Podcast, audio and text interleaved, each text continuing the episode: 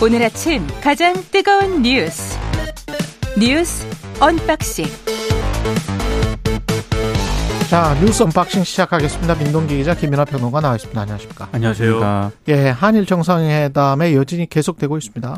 그러니까 독도와 위안부 문제가 한일 정상회담에서 언급이 됐느냐 이걸 두고 계속 공방이 좀 벌어지고 있지 않습니까? 예. 근데 어제 대통령실에서 일본의 언론이 왜곡 보도를 하고 있다 유감을 표시를 했고요. 외교 채널을 통해서 적절하게 입장을 전달했다 이렇게 밝혔는데 그럼에도 불구하고 또 다른 보도가 계속 나오고 있습니다. 산케이 신문이 한일 정상회담에서 기시다 총리가 윤 대통령에게 후쿠시마 수산물 수입 규제 철폐를 요구했다. 이렇게 지금 보도를 했거든요. 이 보도에 대해서 어제도 대통령실에서 나온 입장은 공개할 수 없다. 정상회담에서 나온 발언을 공개할 수 없다는 그런 입장을 밝혔는데 다만 대통령실 관계자가 몇 가지 원칙을 얘기를 한 게 있습니다. 일단 우리 국민 안전과 건강을 위협하는 일이 있다면 절대로 받아들일 수 없다. 그리고 음. 안전하다는 과학적 증명이 있어야 되고 그 과학적 수치가 나오더라도 정서적으로 우리 국민이 실제로 안전하다고 느껴야 그 조치를 시행할 수 있다. 이렇게 얘기를 하고 있습니다. 근데 이제 언론들의 분석은 이 정서적인 안전이 도대체 뭘 얘기하는 거냐?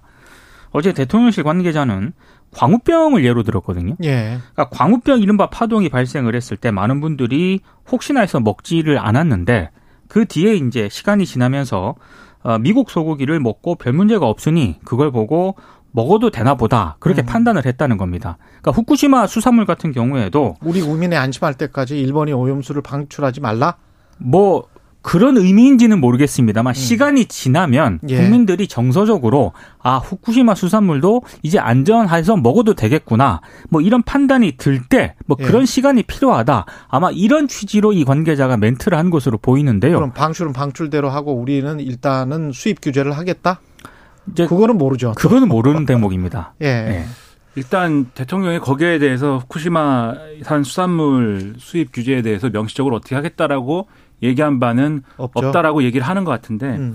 근데 이제 여기서 드러나는 좀 인식의 인식은 있는 것 같아요. 지금 언론 보도에 따르면 지금 말씀하신 대로 뭐라고 대답했는지는 대통령실이 정확히 확인해 주지 않고 있지만 예를 들면 이제 후쿠시마 이 오염수 관련돼서 배출할 때 이 일본이 나름대로 이제 검증을 한다고 주장하지 않습니까? 검증을 해오고 있다, 검증을 할 것이다. 그 IAEA가 와서 그렇죠. 이것을 검증을 할때 대통령은 그 얘기를 했다라는 보도인 거예요. 일본 언론들의 보도 그리고 국내 언론들의 보도는 어, 한국인 전문가가 참여해서 이 검증을 같이 하면 그만큼 신뢰할 수 있게 되지 않겠느냐 이제 이 얘기를 했다는 거고 이제 뭐 그런 뭐 프로세스가 만들어지는지는 실제로 그렇게 가는지는 뭐 지켜봐야 되겠죠.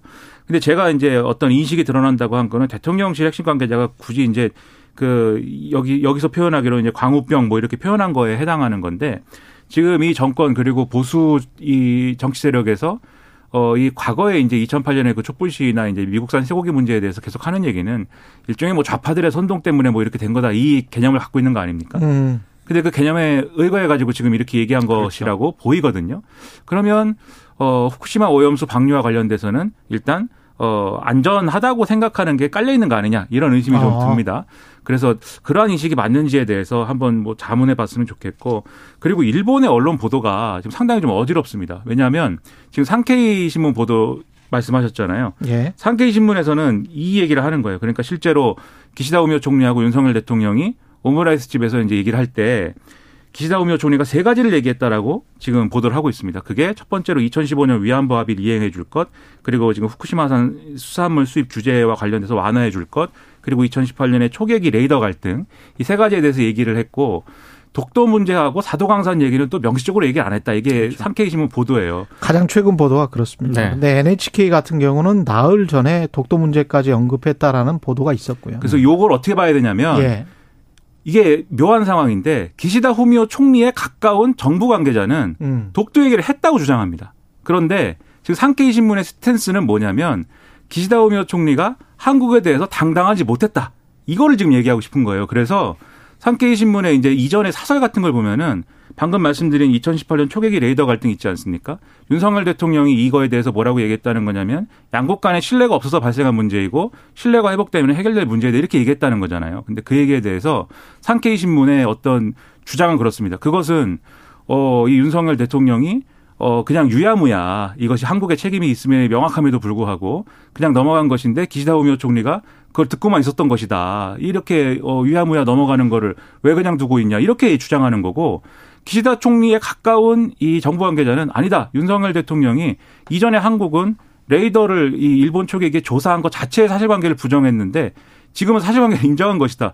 뭐 이렇게 얘기를 하고 있는 거예요. 그러니까 뒤집어 얘기하면 오히려 이 언론 플레이에 나서고 이러한 이제 자기들이 다 얘기했다라고 주장하는 거는 일본 정부입니다. 그러면 우리 정부가 유감 표명을 하고 또 문제 삼아야 될 거는 사실 일본 정부죠. 일본 정부에 대해서 우리 정부가 예를 들면 우리 정부 입장대로 독도 얘기나 위안바위 문제를 거론 안 했으면 일본 정부에다가 이제 항의를 하고 일본 정부에 대해서 비난을 하고 뭐 이래야 되는데 일단은 외무성을 통해서 적절한 외교 라인으로 항의를 했다라고는 하지만 언론을 비난하거든요. 어제도 예를 들면 일본 언론들이 마구 내지르고 뭐 하는데 한국 언론은 그러지 말길 바란다 이렇게 얘기하지 않습니까? 아니 일본 정부를 비판하고 말고를 떠나서 정확하게 지금 회담 내용이 그리고 일본의 말이 제대로 우리 국민들에게 전달되고 있는 건지를 모르겠어요. 그것 때문에 좀 답답한 게 있어요. 왜냐하면 분명히 자막에는 그렇게 나오거든요. KBS 자막에도 기시다 후미오 총리도 그렇게 이야기를 하잖아요. 역대 내각의 그 정신을 전체적으로 계승한다가 나오잖아요. 그렇죠.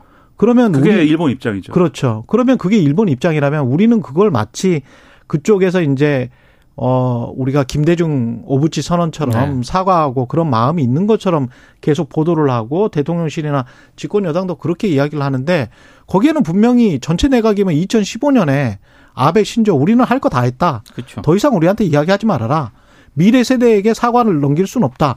그게 또 역대 내각의 기조 중에 또 하나거든요. 그러면은 그, 그, 그, 중에서 뭘 지금 선택을 하는 거냐. 전체적으로 개성을 한다는데. 그걸 의심해 볼 만한 또 보도가요. 예. 어제 KBS가 9시 뉴스에서 단독으로 보도한 단독으로 보도한 게 있어요. 있거든요. 예. 이게 이제 일본 외국인 예, 외국 특파원 협회가 지난 16일에 이제 공식적으로 기자회견 자리를 마련을 했는데 이건 공식 기자회견 자리입니다. 그렇습니다. 근데 마침 이날 한일 정상회담이 열린 날이 지난 16일입니다. 근데 그때 집권 자민당의 외교 정책을 담당하는 주요 당직자 겸 현 의원이 초청이 됐거든요. 마스가 루이. 그렇습니다. 자민당 마스... 외교 부회장입니다. 네, 이 마스카와 루이가 뭐라고 얘기를 했냐면 어, 지금 일본이 사죄와 배상을 하지 않고도 정상회담이 성사가 됐기 때문에 이미 이 해결이 끝난 문제다. 이렇게 얘기를 했습니다. 그러니까, 그러니까 더 이상 사과하지 않아도 된다. 우리 특파원들이 물어본 거예요. 일본이 한국에 다시 사과를 해야 한다고 생각하십니까? 라고 하니까 아니요. 절대 그렇지 않습니다. 아베 전 총리가 일본의 과거, 과거사와 관련한 최종 입장을 밝힌 바 있습니다. 그러니까 이 사람들이 전체적으로 내각의 역대 내각의 정신을 계승한다라는 게 과연 김대중 오부치 정신을 계승한다는 건지 네. 98년에 음. 2015년에 아베 신조 내각의 정신을 계승한다는 건지 그것조차 확실하지 않아요. 그러니까 자민당의 외교 정책을 담당하는 주요 당직자 겸 현 의원이 이미 강제동원 문제는 다 사실상 해결이 됐고 더 이상 사죄하지 않아도 된다라고 공식적인 자리에서 일단 밝힌 거지 않습니까? 특파원이 있는 자리에서. 그렇다라고 한다면 저는 이 발언이야말로 우리 정부가 강력히 항의해야 될 그런 사안이라고 보거든요. 그 의원이 외무성 출신이고 외무관료 네. 출신입니다. 네. 그리고 지금 이제 파벌 있지 않습니까? 일본 정당 안에. 거기가 이제 어 소위 말하는 아베파 소속이에요. 그 아베파가 절대 다수인데 그렇죠. 그 사람들이 다 그렇게 주장하고 다 그렇게 생각합니다. 그리고 기시다 총리가 이끄는 기시다파는 그 아베파 아베파에 이어서 그 다음이 이제 모태기파고 그 다음이 이제 다른 이제 파벌 기시다파 3, 4위를 다투는 소수 파벌이거든요, 지금. 그렇기 때문에 이 구도를 놓고 보면은 기시다 총리가 우리가 이렇게 통 크게 양보하고 뭐 이것저것 해줬다고 해서 기시다 총리가 아, 그럼 한국의 대통령이 양보를 해줬으니까 나도 양보해야 되겠다. 이런 마음을 먹을 수가 없는 구조예요, 애초에. 그리고 지금 담화를 말씀하셨는데 아베 담화라는 게 이전에 정부 내각 담화로부터도 지금 말씀하신 그런 뭐 정확히 그런 워딩은 아니지만 그런 주장을 평소에 해오던 아베 신조 총리가 그 담화에서도 이전 내각하고 후퇴한 내용의 그러한 담화를 낸 것이고 그때도 우리가 많이 항의를 했습니다. 음. 그러니까 지금 말씀하신 역대 내각의 이, 이 담화를 계승한다는 내용이 특정이 되도록 우리 정부가 계속 그래서 요구를 한 거예요. 그렇죠. 그, 어, 이 통절한 반성과 사죄의 마음을 가지고 있다라고 말을 해달라. 아. 그런데 그 말을 거부한 거지 않습니까? 기시다 그렇죠. 총리가. 그런 점으로 봐도 이 모든 얘기가 그래서 뭘 의미하는 거냐면 앞으로 여러 가지로 일본이 변화하고 전향적인 태도를 우리의 양보에 의해서 보여주느냐 그렇지가 않을 것이다. 이 점을 종합적으로 보여주는 게 지금 일본의 언론의 보도 태도, 지금 말씀하신 일본 내 의원들의 태도, 기사 총리의 지금의 처지 이런 것들이 그걸 보여준다는 겁니다. 예. 윤석열 대통령은 한일 정상회담 결과에 따른 긍정적 조치로 평가를 한 게 또 기시다 총리가 5월에 G7에 윤석열 대통령을 초청했다. 예, 베트남, 인도네시아 등과 함께 같이 초청을 했죠. 네. 예. 그래서 뭐 우리 정부 대통령실의 입장은 이게 결국에는 한일 정상회담의 성과라고 평가를 한다 이렇게 입장을 내놓았는데. 알겠습니다. 예. 여기까지 1번 이야기는 하고요. 대통령실이 주 60시간, 60시간 관련해서도 윤석열 대통령의 개인적인 생각이고 가이드라인은 아니다. 예. 지금 계속 혼선이 이어지고 있는데요. 주 69시간 이른바 그 노동시간 제도 개편안을 사실상 발표를 하지 않았습니까? 예. 근데 윤석열 대통령이 주 60시간 이상은 무리다라고 해서 음. 이게 이제 가이드라인으로 마치 작용이 돼서 이제 보완이 되는 것처럼 됐었는데 어제 대통령실이 어, 대통령실의 그 발언, 대통령의 그 발언은 그렇게 일하는 것 자체가 힘들지 않겠냐는 개인적인 생각에서 말한 것이지 개편의 가이드라인을 주려는 의도는 아니다라고 또다시 이제 다른 입장을 내놓았습니다. 예. 그래서 이게 도대체 뭐냐 도대체 입장이 이런 혼선이 있다는 거고요. 어, 그래서 논란이 이어지니까 대통령실 관계자가 하는 얘기는 취지는 세계적인 추세에 맞춰서 노동 시간을 줄이자는 것이다. 그래서 개편안에 대해서 과하다는 걱정이 나오니까 충분한 여론 수렴 쪽에 방점이 찍힌 것이다. 이렇게 얘기를 하고 있거든요. 취지는 노동 시간을 줄이자는 것이라. 줄이자라는 건데. 그런데 대통령실이 이렇게 이야기했다고요? 대통령실 관계자가 이렇게 얘기를 했습니다. 근데 좀 이해가 안 가는 그럼 게. 그럼 좋은 거잖아. 그러니까 주 60시간 이상은 안 된다는 거지 않습니까? 주 60시간은 안 된다는 게 줄이자는 대, 거예요? 대통령의 발언이잖아요. 예. 무리다라고 하는 게. 예. 그러면 이제 대통령실 관계자 얘기까지 맞춰보면은 노동 시간을 음. 더 줄이자는 그런 취지라면 그러면 예전에 주 52시간 뭐 이런 것까지 아니 52시간이 연장 근로 시간일 그러니까 주 40시간이죠. 우리는 주 40시간을 줄이자는 네. 이야기 아니에요? 그러면? 그런데 주 아. 60시간 이상으로 갈 수도 있다라는 얘기도 하고 있습니다. 그러니까 그, 이게 도대체 그, 대통령실에서는 어떤 쪽에 방점을 찍고 얘기를 하는 건지가 다소 모호한 그런 상황입니다. 그러니까는 대통령이 말씀하신 거잖아요. 60시간 이상 어떻게 일하냐. 이렇게 그건 무리 아니냐. 이렇게 얘기를 할때 음. 대통령이 뭐 지나가면서 기자들에게 한 얘기가 아닙니다. 대통령실이 대통령이 이렇게 말씀하셨다. 그렇죠. 이렇게 전달한 거거든요. 그러면은 어쨌든 간에 그 발언 내용이라는 거는 그냥 즉흥적이거나 뭐 이렇게 뭐 이런 게 아니라 돌발적인 어떤 발언이 아니라 어쨌든 나름대로 검토를 해서 내놓은 발언일 거 아닙니까 대통령실이. 그렇죠. 그런데 이제 와서 이제 이 대통령의 발언은 개인적인 것이고 가이드라인이 될 수 없다라고 하면 제가 볼 때는 그것은 대통령에 대한 어떤 불충이 아니겠습니까? 그러니까 이 대통령의 말을 왜 가볍게 만들고 우습게 만드는지 잘 모르겠고 그리고 이뭐 수많은 말장난들이 있는데 지금 이 노동 시간을 줄이는 게 지금 이 근로시간 개편안의 핵심이다라고 주장하는 그 얘기는 무슨 얘기냐면 주 52시간이라는 게 40시간 더하기 12시간인데 그렇죠. 이 12시간의 이제 연장 근로에 대해서 예를 들면은 이다 더했을 때 이제 주 52시간이 되는 기준을 뭐 이 주 단위로 판단하는 게 아니라 이 뭐 반기, 연기 뭐 이렇게 해가지고 월 단위 이렇게 판단하자는 거잖아요. 아. 근데 그걸 연 단위로 쭉 해가지고 판단했을 때 그 해에 이 노동 시간을 평균을 냈을 때 48.5시간이 나오는 경우도 있다. 이렇게 얘기를 하는 거예요. 그런 경우도 있다. 그렇죠. 이 연을 다 평균을 냈을 때 그러면은 꼭 52시간까지는 일을 안 해도 된다. 그렇죠. 그런 원래 우리가 원래 기본은 40시간 일하는데 그렇죠. 그런 수도 있다. 이렇게 얘기를 하는 건데 그럼 저는 뒤집어 얘기를 하면 네. 지금 많은 이, 이 소위 말하는 근로시간 개편안에 대한 반발은 앞에 땡겨서 일하는 거는 잔뜩 일을 시켜놓고서 나머지 쉬는 거는 보장 안 해주지 않느냐 이거거든요. 그렇지. 그렇지. 근데 연을 다이 이, 이 계획표대로 했을 때 연 단위로 평균 내면 48.5시간이 될 수도 있다. 이게 거기에 대한 무슨 답이 됩니까? 그만큼 쉬어야지 이 48.5시간이라는 것도 되는 건데 이 쉬는 걸 어떻게 보장해 줄 거냐에 대해서는 어제 대통령실이 뭐 그거는 앞으로 이 단속을 잘할 수 있는 대안을 마련해 보겠다라고 얘기를 했지만 지금 그게 실제로 되는 건지 구체적인 건지 정부 없잖아요. 한테 정말 예. 그냥 무슨 청년 세대 MZ 노조 이런 분 분들 말고요. 네. 정말 그 일반 직장인들 있지 않습니까? 이 직장인들 좀 만나서 얘기를 들었으면 좋겠습니다.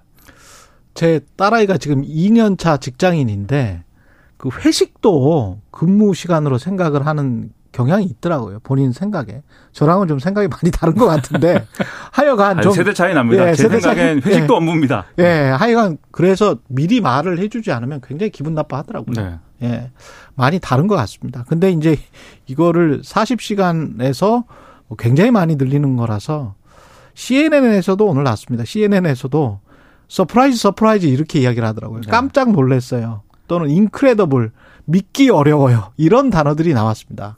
그 세계적, 이런 논의가 된다는 게. 그 세계적인 예. 글로벌 예. 기업들의 최근 추세는 예. 주 4일제 도입을 지금 뭐 정착을 시키는 그렇죠. 뭐 그렇게 얘기를 하고 있거든요. 예. 완전히 지금 역행하는 그런 추세입니다.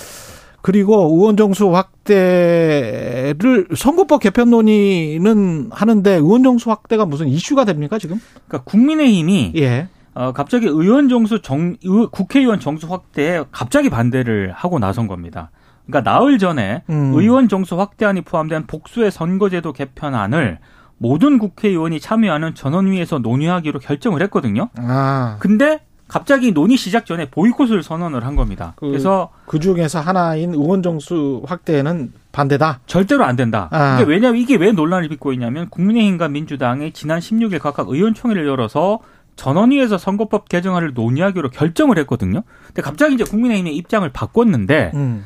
어, 언론들의 대략적인 해석은 그렇습니다. 그러니까 워낙에 지금 강제 동원 피해자 배상안 등으로 정부 여당이 지지율 하락에 이게 국면에 지금 있다 보니까 이걸 또 이렇게 약간 국면을 전환을 통해서 좀 그런 의도가 있는 것 아니냐 이런 또 분석을 내놓는 언론도 있습니다. 음. 그러니까 정개특위가 합의한 안이 세 개인데 하나는 그러니까는 어 이전에 선거법 적용한 대로 하되 그러니까 병립형 비례대표제로 하되 비례대표제를 권역별로 하자 이건데 비례의석 50석 늘리는 거고 예. 이 안은 권역 이 준연동형 비례대표제 틀을 가져가고 거기에 대해서 권역별 비례대표 적용하고 마찬가지로 50석 비례대표를 늘리자라는 거고 세 번째 안이 이 도농복합형 중대선거구제를 하는데 그렇게 되면 지역구 의석수가 줄지 않습니까? 그 준만큼 비례의석을 늘리자 300석 유지하되 이거거든요. 근데 지금 국민의힘은 50석 늘리는 비례대표 늘리는 거는 다 반대한다라는 것이기 때문에 예. 1, 2안은 다 반대하는 게 되는 거예요. 아, 1, 2안은 반대하고 그게 그렇게 할 거면 아예 이전 이 준연동형 이전에 원래 선거법으로 돌아가자. 이런 얘기기 때문에 음, 이게 그냥, 결국 그냥 소송무죄 그렇죠, 옛날에 그렇죠. 했던 거 그렇죠 네. 이전으로 돌아갈 가능성이 그러면은 커지는데 과연 이게 합의가 될 것인가가 의문입니다. 네, 알겠습니다. 여기까지 듣겠습니다. 뉴스 언박싱 민동기 기자